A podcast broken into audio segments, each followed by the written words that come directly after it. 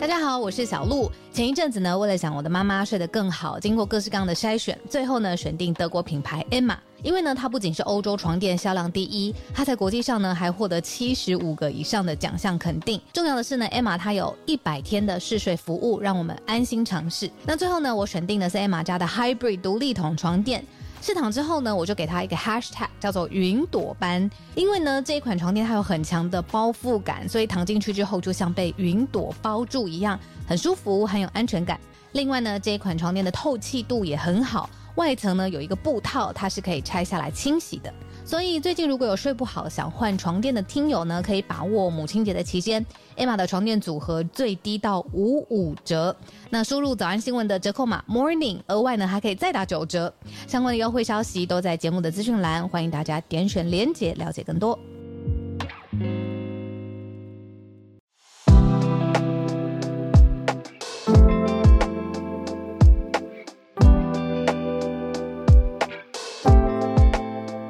小鹿早安，大家早安。哈尔早安，大家早安，欢迎大家来到今天一月十七号星期二的全球串联早安新闻。哎，大家早，早早早，嗨，继续过很有年味的日子。非常的冷，可是我跟你说，我我看到早上，嗯，今天我看到，因为早上起床嘛，很多人寄消息给我，我就看到俄国有一个。呃，城市它负五十度，然后我就在想说，那到底是一个什么概念？然后我不知道为什么忽然这样子一想，我就没有一早起来那么的 冷了。冷了，对，负五十度，那是什么感觉？是是什么伊尔库茨克之类的吗？我没有仔细看里面城市，他就说哦，最冷城市在俄罗斯，零下负五十，然后我就想说，负五十要穿什么出门？就陷入一个细节当中，然后忽然之间就不冷了，不知道为什么。负面思考法，我不会啊，我觉得这是一个很不错的方式。我反而是我下个月初要去一个很冷的地方，我我有点小担心自己会不会受不了。可是后来想一想，就想说，那就多待在室内好了，室内就有暖气了。很冷的地方会有暖气，可它那个状况就是室内的那个湿度，我觉得台湾人有些人会不太习惯。因为我们的那个气候稍微就是日常或者室内通常都偏湿嘛，可是如果有暖气的国家，通常那个加湿器就是很重要。可是加湿器就不是我们日常生活当中会用到的东西。比较比如说在日本啊，对，很冷很冷的国家的旅馆呢，我们会看到这样子。嗯，你皮肤要注意保湿。对，真的，我我找到了世界那个堪称世界最冷城市俄罗斯的。雅库茨克。真的是雅库茨克，对啊，雅库茨克，嗯，你看信喜老师说可以经历过负三十六度，在西伯利亚，对啊，对，负三十六度，雅库茨克最冷可以到零下六十四点四度 C，啊，负六十四度疯了，跟五兆一样超过了我的认知，疯了，对，跟钱一样超过太多就已经不想去思考。对，我觉得女生应该对加湿器会稍微有一点点有啦好奇，不是是觉得很重要，不是有概念而已。因为我我至少我如果在很干的。状况，呃，或者是呃，旅馆睡过夜没有加湿器的话，我的皮肤就会很明显的出现，比如说毛孔比较大啦，然后暗沉啊，反正就是一些女生保湿的。我觉得女女生看镜子看到的东西都比男生多。哎，我 这样说很危险，但是，但是我至少就太太每次看着镜子都会看到好多东西，我就觉得嗯。就很漂亮啊。那如果这样讲的话，其实是不是女生都不用那么担心？因为我们看到东西，男生如果看不见，如果看不见的话，那就等于没有发生一样。没有，女生跟女生之间是不是会看得见？哦，那那没关系，没关系，没关系，没关系。我相信大家会来提醒我说：“哎，那个最近毛孔大成这样，保湿没做哟。” 会这么恐怖吗？我我最近是因为同学会，那同学会班上女生就在讲，有一些同学是从国外回来嘛，那他们待的地方比较干燥，所以就讲说回台湾觉得比较潮湿，所以皮肤好像比较好。哦，我就想说，哦，会有这么有感哦？韩国也非常的干，对他们自己的感觉就是，他们从比较干燥的地方回到台湾，皮肤好像比较保水了。我我就觉得哦，气色是看起来还不错啊。可是因为，对啊，我觉得当事人感受都会特别强烈。对，但我看就是嗯，就就一直还不错。哎、超好笑！有一题我我看到，我们今天其实有准备社群题目啊，但是今天嗯那个听友、他说看到 YT 影片之前有一题是眼睫毛画多长男生会发现，哎、眼睫毛这个 适合这太难了吧因为我认识的男生其实不是很喜欢女生。呃，额外去画把睫毛画长，甚至是种假睫毛，这是一派。那另外一派就会觉得，就是哦，洋娃娃一样的，像扇子一样的眼睫毛开展起来，哦其实很精致的，就是很重视自己打扮的表现，就是有不同的派系，可以这样说吗？对，睫毛哦，就是到底要要自然还是要？哦，我觉得这题很难呢，因为你看刚刚说要多长才会被发现，那那个单位是什么？是公公 公里吗？有一个，好好，我这样做，呃，那个零点一公分，呃，零点一公分不要超过双眼皮折太多。我觉得如果你要走的是自然清新，但是有精神路线的话，那就是不要超过，不要刷长超过你的双眼皮最上层那个太多，这样。还有这是我自己的卷度习惯、啊。卷度是不是也是一个关键？哦，卷你下长度跟卷度，就无辜感，然后如果往长上翘的话，感？就是我要被笑死了。你记不记得有一次我们那个开会，在在在哦我之前舅家那边，我刚刚讲了，我才知道。我刚刚接完睫毛，然后我就去找浩尔开会，然后那次睫毛我就选了一个太卷太翘，真的太翘卷的睫毛款式，然后我一路都觉得我自己很惊讶，就是看起来就是一直处在一个惊讶的状态。Again，我觉得当事人没有感觉，我觉得还好啊，我真的觉得还好，我就觉得你那天就是在看着我讨论事情，很正常的，哦很正常的瞪大眼睛，因为你眼睛本来就很大、啊。然后再加上那个太过卷翘，就我一直很惊讶，然后一直 倒抽一口气的眼睛。你讲完以后，我就觉得，呃，好，好像有，可是你没有点出来的时候，我就觉得还好。对，哎呀，太好笑了。对，这是一题。哎呀，你看聊聊聊到现在了。睫毛，对，因为我对睫毛很拉扯，我到底在想说，到底是应该清新自然路线，还是我要就是非常非常精致，就是三百六十，哎，不是三百六十度太夸张，绕了一圈，绕回到原地。三百六十度去嫁接睫毛，这样。好了，下次再。呃，或者是女孩可以在那个聊天室给我点意见，看看你们觉得怎样比较好。我觉得很强哎、就是大家有这么有研究，可是又可以表现的很自然的样子，我觉得这就是最厉害的。对，哦，这就说在日本街，然后有彩色眼睫毛，你知道吗？现在如啊果你要更自然的话，你可以选淡褐色、淡咖啡色的睫毛。哦这嗯，可以理解，可是哦啊，不是那么容易观察到。其实，除非阳光很强，好像比较会注意到睫毛到底是什么颜色。小刀说接过紫色的。哇哦，美睫师出现了，果真，你看我们专业在我们的听友群专业中的专业，美睫师好说，客人指定男友看不出来款，所以真的有一个一个范围是在这个范围里面，长度卷度男友其实看不出来的。啊，太好笑了！好 好，好笑哦。我觉得这是一个非常博大精深的话题。你看，你看，我们好朋友 Fion 说，拍照像睡觉是因为淡褐色，啊 笑出来。真的不是闭眼睛吗？对啊，真的不是就睡着了吗？好好笑哦。好，哎，既然八点十分了哈。对啊，我们社群题留明天。我们今天真的背了一题，但今天有点意外。对，这个也是一个很好的社群题，就是睫毛的长度。好了，我们来整理一下今天的四个重点题目。嗯好，今天重点题目第一题算是延续上个礼拜开的一个题目，是拜登在拜登家发现的文件。这个文件门后续还在延烧，又找到新的东西了，那可能会影响蛮多事情的，包括大选。那第二题是中国的房价，有发现到七十多个城市的房价已经在过去一年多连续下跌了，跌了一年又四个月，总共十六个月的连续下跌哦。会不会继续？我们今年要看。第三题则是首尔，去年我们有讲到首尔政府在推元宇宙嘛？那元宇宙这个话题到底现在是继续燃烧、继续的热，还是变成泡沫呢？那首尔政府推行的状况如何？我们来跟大家讲。最后则是在关注到塔利班，阿富汗现在执政的塔利班政权要求服饰店要把模特儿的头部盖住，难道说这个也有宗教教义的疑虑吗？我们就一起来跟大家讲一讲，就是模服饰店的假人明明就没有真实的五官表情，只是有一个大概的五官。塔利班是认为应该要盖起来。好，那我们就从拜登开始讲起，这个持续延烧的消息。我后来啊，就去各大媒体看了一下，就是说为什么这件事情两任总统就是其实都发生，可是为什么在拜登这件事情上面？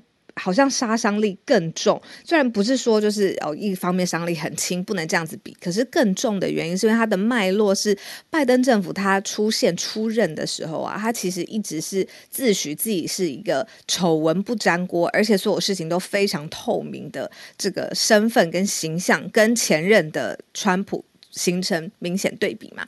那因为他已经在这个政治圈已经有非常非常多年的专专业的经验了。那副总统，然后呃也当过，那已经是你知道呃一人之下万人之上，可以这样说吗？反正就是副总统的这个身份，他也当过，在政治圈打滚几十年。那结果现在发生的最新的事情是，他又被发现他在私人的住宅，是私人的图书馆里面，还被发现了机密的文件，所以就是一再发生机密的文件就在他私人的家中，那是另外一批。那所以这次就发布声明说，呃，这个白一个白宫的法律顾问他说他自己去呃拜登的住家里面发现这几页的文件，那原本其实是我们发生在车库里面嘛，然后司法部已经调查了，但是。进去调查的时候，又发现其他呃的文件，那白宫等于是正式承认这件事情。那承认的范围跟后来找到的范围跟内容又不太一样，所以你也知道现在那个网络上面的气氛，还有现在人他其实在意的就是你要诚实，真的是发生的事情，第一时间让所有的人知道到底是什么什么状况。那其实这件事情变成现在选民也会很在乎。嗯，对啊，那怎么说呢？就是现在的时机点也不是很好，比如说，呃，通膨的问题好，虽然有一点点下降，可是就业啊、物价呀，其实还是有一点动荡。然后再加上共和党的选举，我们之前有说，就是议长选举，这是造成了就是国会很强，呃，但是里面又分裂，然后分裂里面是不是团结？等不知道，国会声音反正就比较大，那相对来说总统比较弱势。现在又发生这件事情，那所以。就有人会想说，哎，会不会马上其实要进入总统大选的节奏当中了？那其实会造成负面的影响，就怕它继续扩散下去。对，像共和党人可以说是民主党的对立面嘛。那共和党已经提出来了一个论点，就是说，哎，既然在你德拉瓦州的住宅发现这么机密的敏感度的文件，那可不可以查你住宅的访客日志，看看到底有谁去过你家，有没有可能这些人？看过，看至因为至少在拜登的家中有发现近期的这些文件嘛，再加上他在华府办公室加在一起有二十件机密文件，那就想要从这个日志里面追到访客是谁。但是白宫方面的法律顾问办公室已经回应了，说总统的私人宅邸就是私人的，不会保留有总统住宅的私宅的日志。所以就像是近几近几十年的现代史，每一位总统一样，意思就是没有这样子的记录可以查啦。但是共和党人一定会继续就这个题目要去追的啦，用一个不管你说监督的角度也好，或者是选举竞争议题的角度也好，都会是有的。那以中文翻译来说，就是有媒体会形容就是文件门或是密件案。好，那他深陷这件事情的同时，他在干嘛呢？他去拜访了，就是之前我们有呃讲过，Martin Luther King，他就是在呃美国的这个历史上面就是民权领袖嘛。然后还有很多名言啊，I have a dream 什么之类的，都是他那个时候对留下来的。那呃，他在明旦，呃，就是今天博士明旦当天去造访了一个浸信会，然后也希望就是呃信众帮他祷告，然后呃希望他可能接下来的就是政治的路途上面发展一切的顺利。但是他在这个拜访当中，特别强调他们是谴责他谴责就是煽动种族主义还有极端主义跟叛乱的人。那就是有一点又连接到他是不是在讲说两年前发生的国会山庄的事件？对，那这是相对照之下拜登的行程。对，两年前就是也是一月一月初的时候啊，距离现在一月十七已经有段时间。那个时候是一月六号嘛，好是国会山庄的事件。啊以这个小鹿讲到这件事情来说，很特别，因为我们刚刚讲的这个浸信会是 Martin Luther King，Dr. Martin Luther King Jr.，他可以说是他主持的教会。嗯，应该说他当时所主要在聚会的教会。那拜登总统是美国在位总统造访的第一人，所以有这个特殊的意义在。对，可是为什么选在这个时间点呢？那在这个时间点上面提的这些议题，也是让大家更加的关注，会去观看到说，哎，种族主义啊、极端主义跟判断，对于这几个议题的批判，是拜登他公开表示出来的嘛？对，那这两件事情发生的时间点非常的近了。那大家都在看的是明年总统就要大选了。嗯嗯，那他去的这个地方，是不是也是一种拉票，或者是巩固在地的一些观感跟票源？嗯，都是大家看的重点。那个节奏可能会越来越明显，大家我们就继续一起，呃，应该会一起做到二零二四。对，一定会。好。今天的第二题呢，其实是也连续呃，之前我们有说，其实呃几个重要的数据，中国官方会来进行发布。首先是经济的增长，但是今天我们想要跟大家一起分享的是呃中国的房价，因为呢国家统计局，这是中国的国家统计局已经发布了房价涨跌的情况。那每年他们都会做统计嘛，去看看主要城市啦，或者是房价你怎么反映在就是我们的日常生活当中。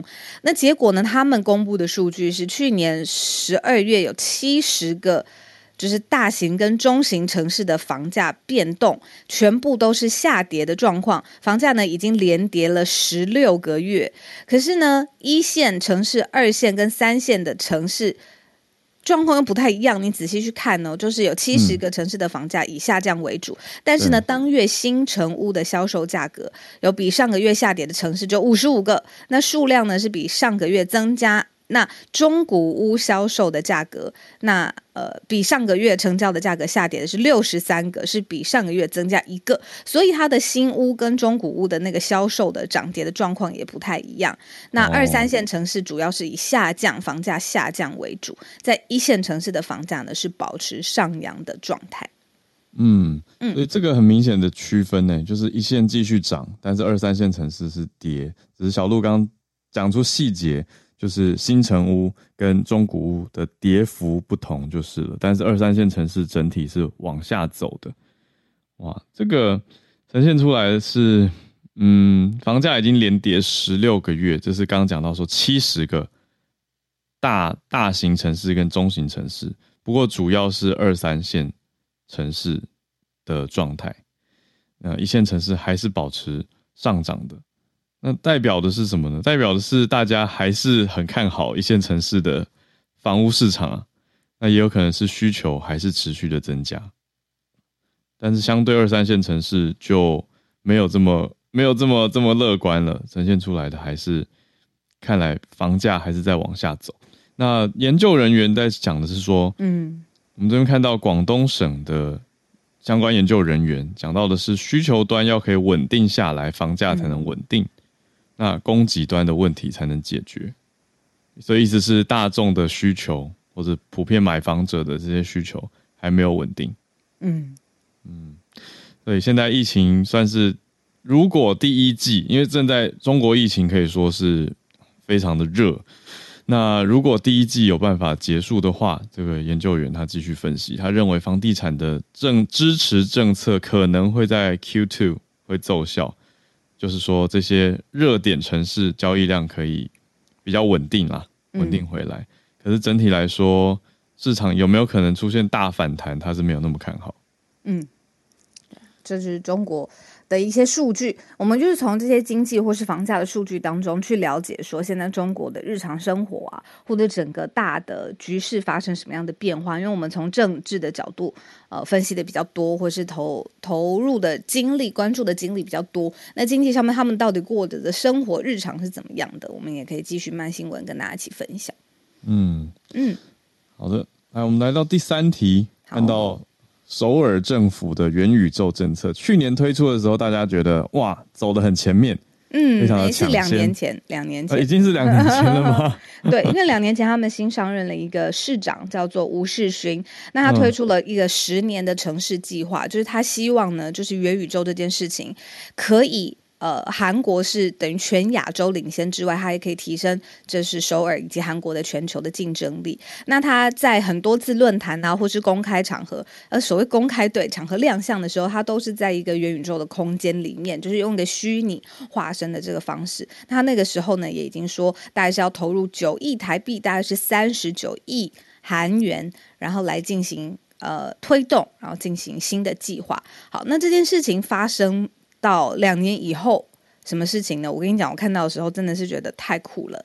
已经要正式开放它的公共元宇宙平台。这元宇宙平台里面可以干嘛呢？就是市民哦，可以在里面呃聊天，然后玩游戏，填写官方的表格，例如说报税，然后你还可以呃加入其他城市的服务。那这样子就等于是一些便民的市政系统整合到。呃，元宇宙平台当中，韩国首尔是第一个建立这样子的公共元宇宙的大城市。那接下来呢，还有一个五年路线图哦，政府、商业、旅游、文化产品全部要整合在元宇宙的平台当中，就叫做 Metaverse Soul。对，哦所以现在是在 Google Play 跟 Apple Store 上面有一个 beta 版的测试的版本。所以以后报税可能诶也去，诶其实也是在网络上面报税，但是你在元宇宙报税，不知道是不是会有更新的，可以跟别人你知道身临其境，然后聊一下天的感觉，这是我想象的可以像多妈的多重宇宙一样去报税吗？既然都是要去哎，可以可以 IRS，，对，竟然对，既然都要去的，对对对，没错。我是觉得听起来很厉害，可是听到要报税我就不想去。没关系，我们还有四个月的时间，我们再休息一下，再休息一下。听哎，到就觉得搞不好缴水电、啊，会计师可以帮我处理吗？拜托了，就觉得其他他帮我去就好了，我可以不用去吗？你去，你去，对啊，就觉得啊，可不可以啊？对，呃，不过一转眼竟然已经是去年的去年一开始喊喊出来了嘛，但是现在真的还还看到了，嗯，可以说是一个结果嘛。现在说二零二六年预计会完工，嗯完整的成为全球第一座元宇宙城市，嗯嗯嗯嗯嗯，对啊，而且可以在概念上是不是可以在这个元宇宙里面观光啊？对啊，它就是观光文化呀。你在就是你想要做，甚至是导导览哦，这些反正你就想象是这种便民的公共服务，现在在虚拟的另外一个平行的宇宙当中要发生了。我自己是这样子认定的。因为我我对这个议题很很有感觉，嗯。是因为我们之前在首尔旅行的时候，刚好就碰到了之前我的朋友，他是就是 Oculus 的 founder，Oculus 就是现在 Facebook 收购看那个 VR 的那个装嗯置，，头盔，然对，嗯。然后他他的这个经历是很早之前他就已经你就出场了嘛？你看他 found 的这个 Oculus 这个这个产品，然后然后 Facebook 整个重金买下来，那他接下来做什么？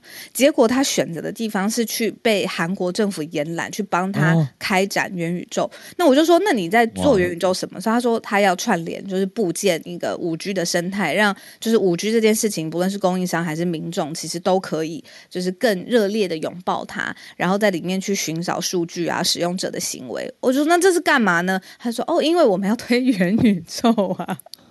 对对对对，他就跟我讲了很多。他们说，等于是呃，他在呃韩国政府成立的一个智库的单位，去率领这个智库去研究大家的用户习惯，因为总不能推一个东西，大家觉得啊很难用啊，玩两秒钟他就不想要了，对吧？嗯嗯，然后要把这个体验做好做起来，让元宇宙变成一个大家真的可以去亲身实践的一种概念。没错，然后我就在那个晚午餐当中，我就连续问两次说，所以是韩国政府聘用你的，韩国政府聘用你的，然后就说对，因为他就 他说韩国政府对于这件事情是很很有野心的，对野心好像有点负面这个词，就是很有企图，一定要做到全亚洲第一啦。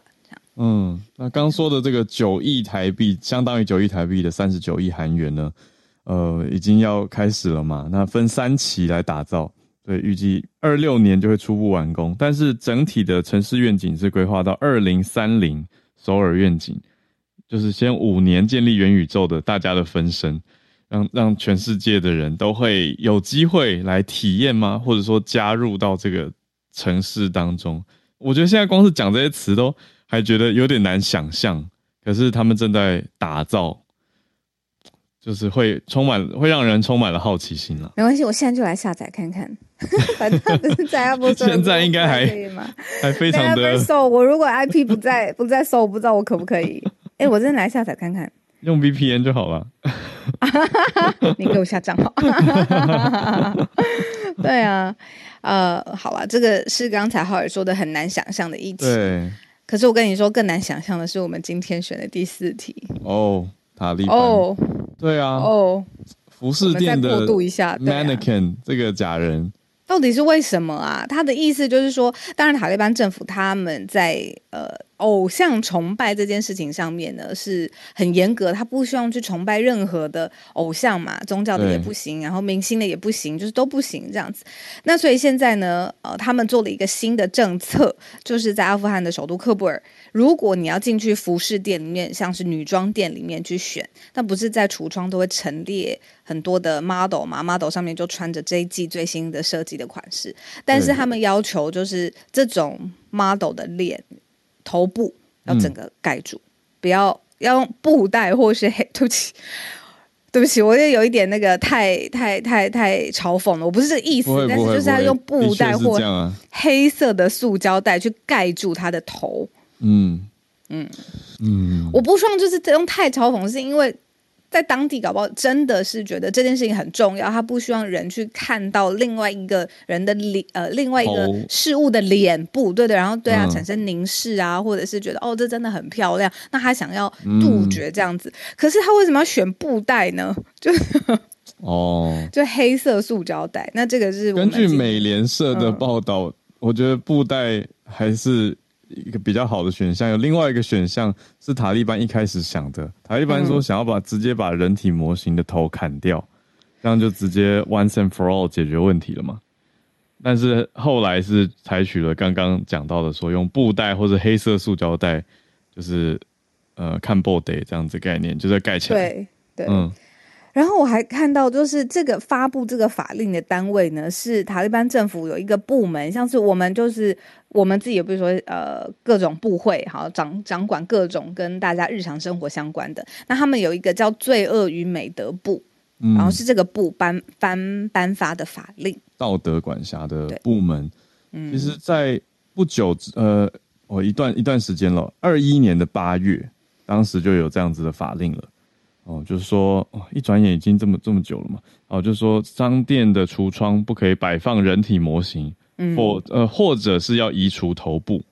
嗯，这是一开始直接公布的法令内容是这样子写的。那他说的法令基础就是伊斯兰律法的严格解读版本。对，没错。嗯。我刚刚就说不不想要很以嘲讽的方式分享这个，因为其实我觉得很多不同的文化的角度或是信仰的角度当中，像他们严格解释版本是禁止任何形式的人类的雕像或者是图案，因为这件事情在伊斯兰的律法里面是。就是偶像崇拜，那尤其特别是女性，要跟女性的政策互相配合，就是女性她不应该出现在公众视野当中。现在当然以我们自己我自己的生活习惯看起来会觉得离得非常遥远，但是这也是存一个文化存在的角度。嗯嗯，对啊，所以但也有一些街头的。反应应该说，我觉得是一种创意。你说创意也好，或者是反动跟甚至反抗都好，就有人开始用故意用锡箔纸把模特儿的脸包住。那这样是不是反而变成另外一种？就是到底你这个美学跟感官上面的诠释这么主观的事情，你可不可以用法律去完全客观的定义呢？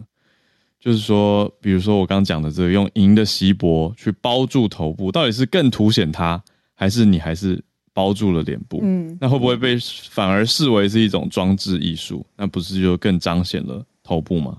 嗯，因为我跟我跟浩尔，我们看到一些就是真的是模特儿脸上被盖住的照片，那有些他盖的是非常的精致的，像刚才浩尔讲的是，他就是用锡箔纸把这个五官全部都封起来的感觉。那另外有是随着。这件服饰本身，它的材质、它的图案、它的颜色去延伸，等于说它的头部盖起来这件事情，好，我符合法规，但是它也是我服饰精神设计元素延伸的一部分。对，也有店家用很漂亮的红色绒布把这个假人的头部盖住，但是又给假人戴上了一顶非常华美的呃头冠，所以他这样其实我觉得看起来美感上，我的主观觉得是漂亮的，所以 就是到底这样是有没有符合所谓教义呢？符合所谓法规呢？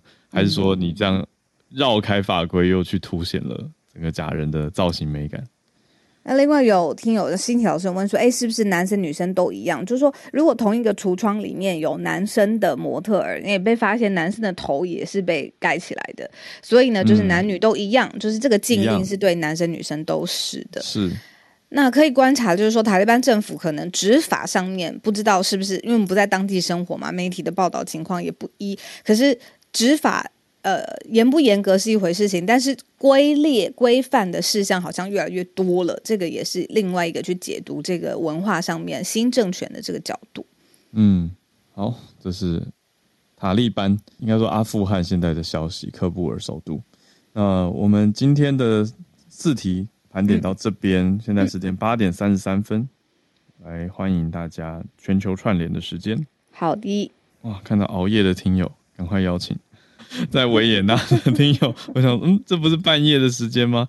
豆豆妈妈早安，豆豆妈妈早，嗨，哇，好快，早安，好快就拉我上来，有点紧张。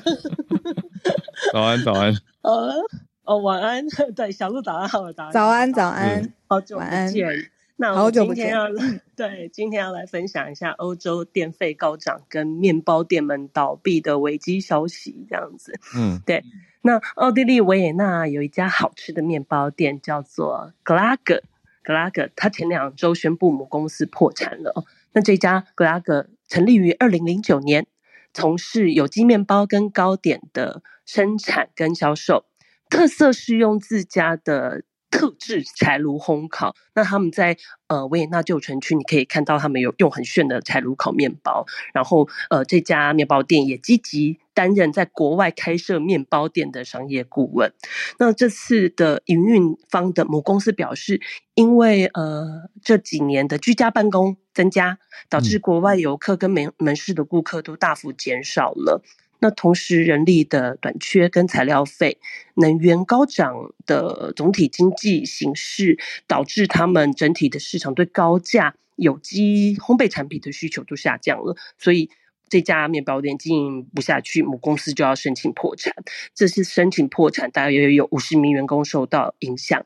但是目前，呃，维也纳的部分的面包店，呃，门市还是正常的营运，所以大家还是能暂时吃得到这家有名的那个有机咸奶油面包棒，的名称叫做 Bio Butter Satzstanger。那奥地利的标准报啊，他们有篇报道提到，其实。开始有法国的地方的小型面包店不负重负就纷纷倒闭了。那在二零二一 COVID 的危机时，面粉的价格就直接攀升。但是小型面包店是无法提高销售价格，否则他们小型面包店是没有办法跟工业型大量生产的面包连锁店的价格比拼，因为呃连锁店的价格大约在零点五欧，那地方面包店的法国厂棍他们是在零点九五到一欧这个价格带当中在苦苦挣扎，已经有蛮大的价差，那电费。呃，飞涨就是更是带来致命的一击。法国北部的有一家利奥的面包店老板就分析说，他自己的店面的电费从当初每月一千八百欧元的电费，攀升到去年秋天是八千欧元，十二月更是涨到了一万两千八百八十二欧元。那电费就占了面包店每个月两万八千。欧元营业额的一半，所以真的变得非常高。那有一位法国面包师就很绝望的说：“八年来，我们每周工作七十小时，但现在除了债务，我们就是一无所有，这是一场灾难。”这样子。哇，对。那能源涨幅真的压垮了很多的店家。那我其实就拿我自己家里的家庭能源账单来看，去年呢，我们的呃家呃九月开始，天然气从一度零点零六欧涨到零点一五欧。对，那折合台币就变成呃，天然气是一度四点八元。那电费更夸张，电费从零点一四欧涨到零点三六欧一度，那就是台币的十一点五二块钱，涨幅都是百分之百以上。那我我因为这一次就是我我也找了一下台湾的价格，好像台湾目前基础的电费是一度基础是一度一点六三，那家庭大额电费非夏非夏季的家庭电费是二点八九元，那夏季千度以上的用电每度是。六点九九，那这样看下来，台湾的电费真的是台世界数一数二的便宜。那不过我觉得啦，就是羊毛终究出在羊身上，就是现在世界的能源局局势是这个样子，台湾的电费动涨定价策略是否正确？我觉得也蛮值得大家就是在思考一下这样子。嗯，对，嗯嗯。我好奇问呢，想知道维也纳人这样子面对这样子的涨幅，会不会日常省电变成一个话题啊？就是怎么省就工作。平常小孩子如果忘记关灯，一定会讲，对不对？对啊，对啊，妈妈全都在说到处关灯，赶赶快关电，赶快关。然后还有，我觉得最明显就是我其实夏天夏天呃分享过，就说维也纳人跟奥地利人装柴炉，嗯，就是就是以前常会用电力用瓦斯，对，就是烧柴。然后我木材吗？就是不用用电啊，木材不用用木头烧火。嗯，对，我们到乡下就是到乡下旅游的时候，以前乡下就是会有那种堆柴的木材亭子。对，然后到乡下去发现，就是说，哎，怎么多了好几排，好几排是成排的，就是大家开始用烧柴这件事情来对抗通货膨胀，那个电费高涨、高电价这件事。对对对，然后哦对，然后我要最后来行动呼吁一下，就是 最近因为汉朝老师都一直其实有在持续关注跟跟大家分享乌克兰的战争情势，然后其实。乌克兰这个冬天也非常不好过，电力吃紧，他们每天供电四到六个小时是生活常态。那我这边要温情喊话一下，现在过年年假，那如果说台湾的听友们这个礼拜或者是这个几个月有要来维也纳旅行，可以考虑一下增加一个公益旅行景点这样子。那维也纳的十六区有个乌克兰教堂，他们都持续在帮乌克兰当地募集食物罐头，还有急救物资。直接会送进乌克兰的境内的物资转运中心，跟捐助当地的育幼院。那台湾的台侨社团跟一些呃，还有那个呃维也纳佛光山，这一年都有陆续响应。那我想说的是，台湾的纱布啊、绷带啊这些纺织的急救物资，其实比奥地利便宜很多。如果大家有出国来维也纳一趟的话，可能行李箱可以考虑带一些急救物资来捐赠。哦，懂懂懂，OK，对，然后然后也要呼吁，就是其实。这个我我们都已经实际捐赠过，也有一些自由巡演旅人跟一团旅行团都有跟我联系上，都实际到教堂捐赠过物资了。那听友当中如果有台湾领队导游，如果有兴趣的话，可以跟我联系，因为旅行团可以积沙成塔，团结力量大，这样子。那就是我今天的分享，这样 谢谢大家。嗯，谢谢豆豆妈妈。对，嗯，好，大家可以在脸书上找到豆豆妈妈的粉丝专业。啊，我今年真的很想去去去去一趟，对啊，你说，sorry，打打断你了，对，不好意思，就是说那个大家要有自由行，想要捐赠的旅行资讯，我有分享在社团这样子，大家有机会可以参考一下，这样对，就可以在我们节目的 Facebook 社团看到豆豆妈妈的分享。怎么搜寻呢？就是脸书打开搜寻全球传联早安新闻，我们有公开的社团，那就是私密的社团是我们给 Premium 听友的，那是要付费，我们继续来加入，谢谢，谢谢豆豆妈妈。谢谢。你看，汉朝老师朱小汉，那讲讲到新闻，跟大家分享，分享到大家这么有感。那今天要带来的消息是，也是欧洲在意大利。嗯。是的，是关于黑手党。不过先先回应一下之前关于阿富汗的那个新闻，就是宗教狂热往往会出现一些很有意思的事情。那类似的事情，其实在欧洲历史上也出现过。呃，大家如果有去这个意大利罗马梵蒂冈参观的话，会发现，呃，很多梵蒂冈的裸体雕这个雕塑，它的生殖就是这个雕像上的生殖器官是损毁的。其实也是因为一个很偏执的教皇，就是庇护九世，他在一八五三年的时候，觉得这个梵蒂冈里面这些。文艺复兴的雕塑就是生殖器裸露，裸露，呃，非常的碍眼。所以在一个寂静的晚上，他一个人啊，亲手拿着凿子，把梵蒂冈所有雕像的生殖器都给凿了下来，装到了五个布袋里。现在是在这个博物馆里边，有五个布袋，里面装满了雕像的生殖器。嗯，所以这个让塔利班的这个新闻让我想到这个有趣的历史故事啊。这个在历史上是有这个确有其事，叫做 The Great Castration，就是大阉割行动。嗯，好，这个回到意大利相关的新闻，就是。呃，意大利黑手党的一名大佬，他叫这个 Massina Dinaro，他在潜逃三十年之后于今天被捕。那三十年前是他主导策划了，就是刺杀两名呃意大利的检察官。这两名检察官主要就是来调查黑手党犯罪活动的。那当时是震惊意大利。那这个意大利政府从那一年开始也开始严厉取缔黑手党。那这个啊，就是 Massina Dinaro，他是身患癌症，所以他在西西里的一家私人医院治疗。的时候被警察的线人发现行踪，那武装警察就很快进入医院，将他还有他的同伙给逮捕。所以潜逃三十年之后，终于是落网。那意大利总理也特地赶到了这个西西里，来向 当地的警察局来表示祝贺。呃，另外就是这个 Mafia 黑手党，一般来说是特指西西里岛的这个黑帮。呃，美国的这些 Mafia 其实他们很多都是一就是西西岛的，就是移民到美国，然后成立了黑帮团体。所以也可以称为 mafia。呃，除了美国的这些西西里岛人后裔的黑手这个黑帮，还有西西里本地的黑帮之外啊，其他的一概都不能被称之为这个 mafia。当然，这个关于 mafia 就有很多这个艺术啊，还有就是一些神奇的幻想，但其实他们真的只是啊黑帮而已。呃，不过就是美国在上个世纪很有名的那个系列电影《The Godfather》啊，教父。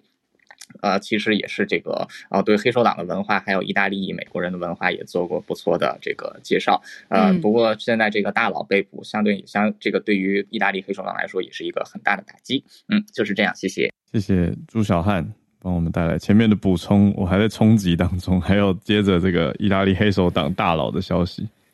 对啊，对黑手党的确是会有觉得它神秘的色彩，然后再加上电影就是《教父》系列这么的经典。然后，但是汉道老师就是呃，就是朱小安是跟我们讲说说，这其实就是没有，他就是黑社会，就是一就是一个一个一个组织这样子。然后说那些神秘的这些想法，大家也可以不用再钻研了，这样。也没有那么严重啊，还是大家还是可以抱有一些想象啦。但实际上就是看到新闻画面，就是呃，一个大佬被警察两边搀扶着逮捕了。嗯，好，那我们来继续连线。跟我们东京听友翠翠来连线，翠翠早安，翠翠早，好，下次去接睫毛，下次去接。呃，我的共同朋友上次我们你们一起来日本的时候，他也去接，他说非常的棒，对他也是个哦，很需要，很需要，是真的很美。好。好的，然后翠翠睫毛本来就很长哎，我突然想起来，没有没有，你看到我的是我接完的，是吗？哦，你接完了，对，这是符合我们刚刚的话题，看不出来。呃，我我有故意请他用自然。最最自然的那总这样子。好，然后我要说，其实假人是会说话的哦。啊，没有，这是开玩笑，因为其实在日本，他们其实以前有拍过一部，就是用假人模特。嗯，所拍的那个电视剧叫做《Oh Mikey》，它是一个有点黑色喜剧的。天哪！对，所以其实假人是会说话的哦，所以他们被盖嗯看播的也是理所当然的。好，呃，一点笑话，但是我觉得大家去可以去看这一部，我觉得蛮有趣的。好，那接下来其实我今天要分享的是，我们其实上礼拜五就是浩尔跟小鹿都有为就是大学就是那个嗯怎么应届考学测在学测做一些加油的，就是鼓励嘛。那其实非常凑巧的是，日本它其实。跟我们。嗯，台湾的大学学测一样，就是刚好上个星期是举办的学测，就是大学学测这样子。那其实有发生一些事情，然后呃，日本也有做一些报道，而且其实今年的回响也比较大。那我稍微帮大家介绍一下。第一个是，其实在日本去年的，就是一样，在这个大学学测的时候，在东大那边发生一个，嗯，十七岁的就是高中生，他持刀去刺伤了考生，跟两个考生，跟一个就是七十岁的阿伯这样子。那其原因好像是因为他自己在呃念书的时候不顺利，然后造成他整个精神就是有点崩溃，所以他他其实不是东京的人，他好像是那个关心的边，还特地搭夜巴过来这样子。好，这是第一个事情，所以导致今年嗯就是大学学测的考场嗯就是警备是有就是比较加强，包括是在车站那边也好，或者是说在大学的。呃，就是附近都有加强，就是警力这样子。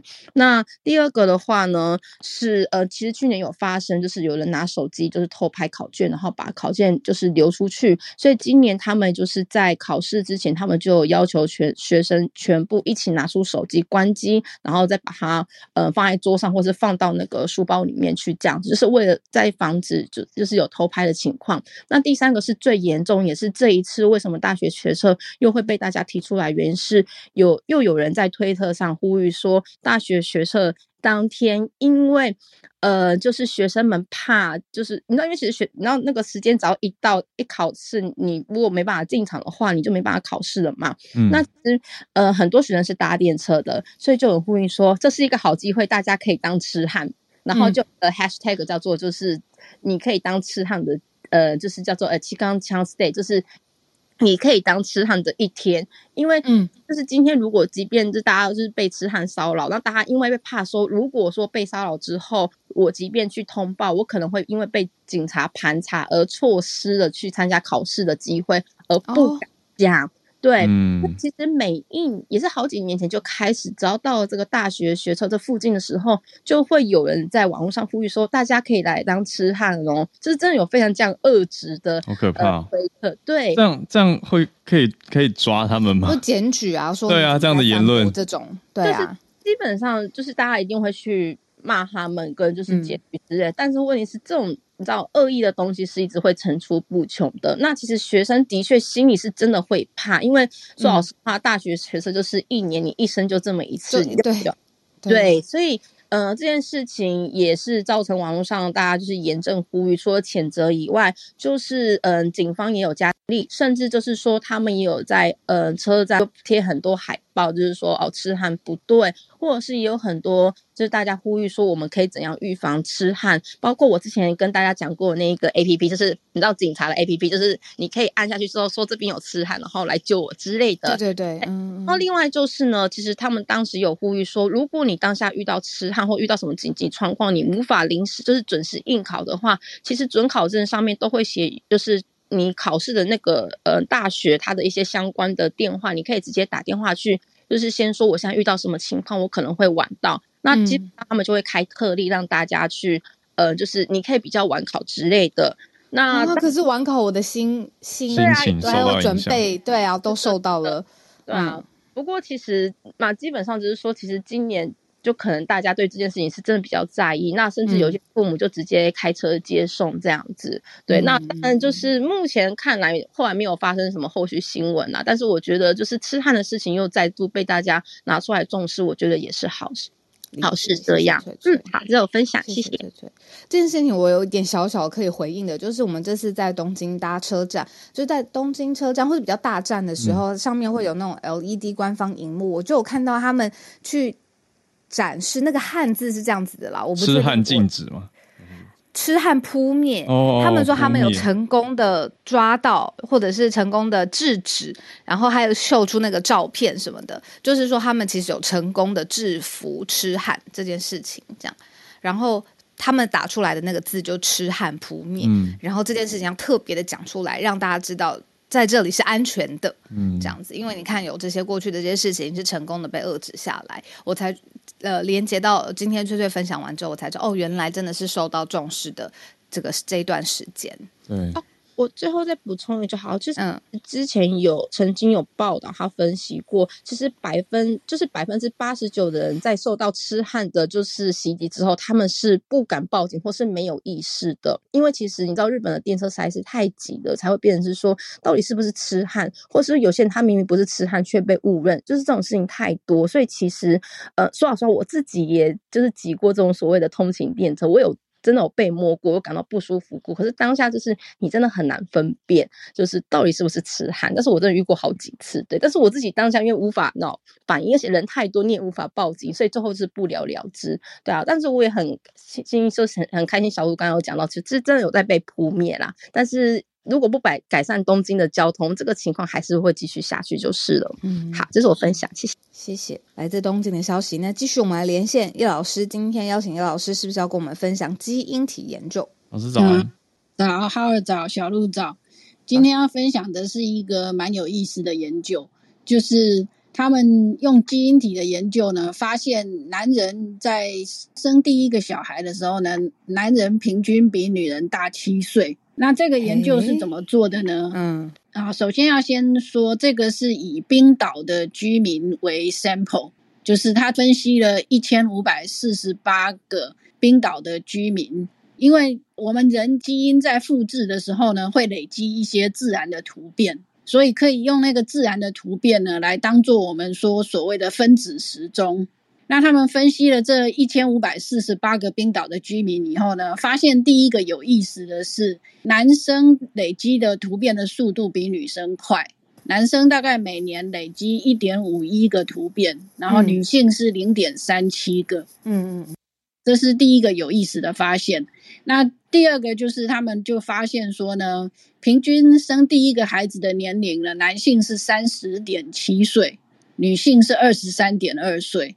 就是用这个分子时钟去归纳出来的。那当然就是说，为什么会有这个差别？研究团队认为说，可能有两个因素。一个是呢，男性其实到年纪很大了，都还是保有生殖力，但是相对的，女性的生育能力本来就会随着年龄越来越大就会下降，而且到最后会因为停经而完全失去生育的能力。这是一个。那另外一个，他们认为是社会的压力。也会让男性在还没有取得一定的这个经济上的 status 之前呢，不敢随便结婚生小孩。他们认为说，可能是这两个因素造成说，因为这是等于说是过去的一项追溯研究，就是男性比女性在生第一胎的时候呢，平均要大七岁。嗯，那这个研究是刊登在二零一七年的 Nature 上面。老师，可是为什么这个研究要用到分子时钟啊？这不是用一个户籍登记的方式就可以做出来的数据吗？我因为他们用的是过去的人的 DNA，那个时候还没有户籍登记这件，对，所以他们就是利用这个分子时钟来追踪这些。因为如果要分析现代的，当然比较容易。哦，他分析的是过去的。对他分析的是过去的，也就是说从以前到现在，对。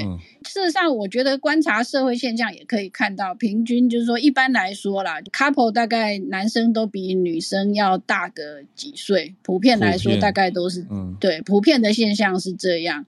那当然就是说，如果要分析现代的，是比较容易，就是在台湾的话可以用户籍，那在。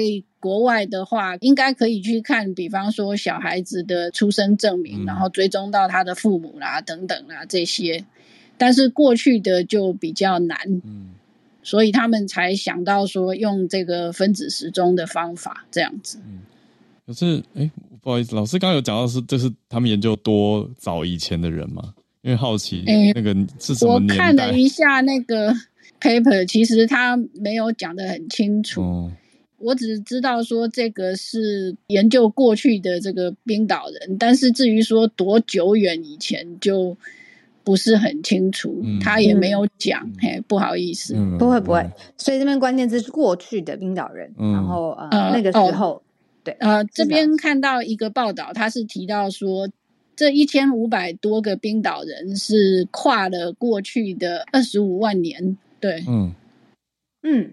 对，那我想他们会选择冰岛，可能是因为冰岛的人口流动比较稳定吧。嗯，而且冰岛人口比较少，就是现现代的冰岛大概才三十几万人口而已。对对，嗯，很特别。好，谢谢老师，谢谢谢谢老师。接下来呢，我有特别呃邀请 Clifford 上来，因为呢，他要说这个 Gen Z 啊，这个新的世代。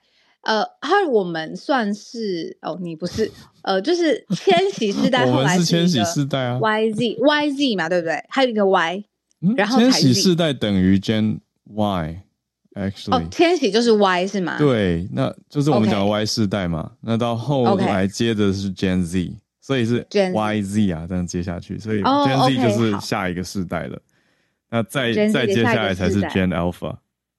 哦，Gen Alpha，OK。Gen Z 这么年轻的时代，竟然他们也有开始追求复古的元素，这件事情我太太好奇了。Clifford 早安，Clifford 成功回来吗？因为 Clifford 刚跟我说，他好像遭遇到了我们一些听友说的状态，就是 Clubhouse 最近好像会不小心点出房间以后就回不来，哦，不知道他有没有成功回来。如果你有的话，随时把麦克风点开，可以跟我们聊一下。嗯，那如果没有的话呢，我们在这边也要慢慢收尾了，因为时间刚好差不多这个时间，我们慢慢收尾的时候，等待一下 Clifford。呃，因为这一周是工作的天数就是比较少，星期四就等于是大家最后一天工作嘛。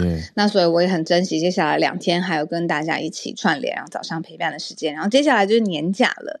那今年年假我有点紧张，因为我是就是第一次要，就是我希望我可以下厨，新的就是做新的家家庭变化。对，我希望我可以做一些就是呃。代表我心意，虽然不一定好吃，但是代表我心意的呃表示的菜这样子。那你已经在在想、在规划了，要去买，我已经在练习了，就是我在练习试着做这样子。这是我这几天就是有的时候会停下来做一下的事情。新媳妇的新年，然后工作还是持续的，就是爆炸当中。我相信所有人都是吧，年前，嗯，对啊。我觉得年前有有两种节奏，哎，一种就是。很多事情，大家开会的时候都会说啊，那我们年后开始怎样怎样，就开始出现很常见这个句型。那另外一种就是会说啊，那我们看年前有没有办法赶工做出来。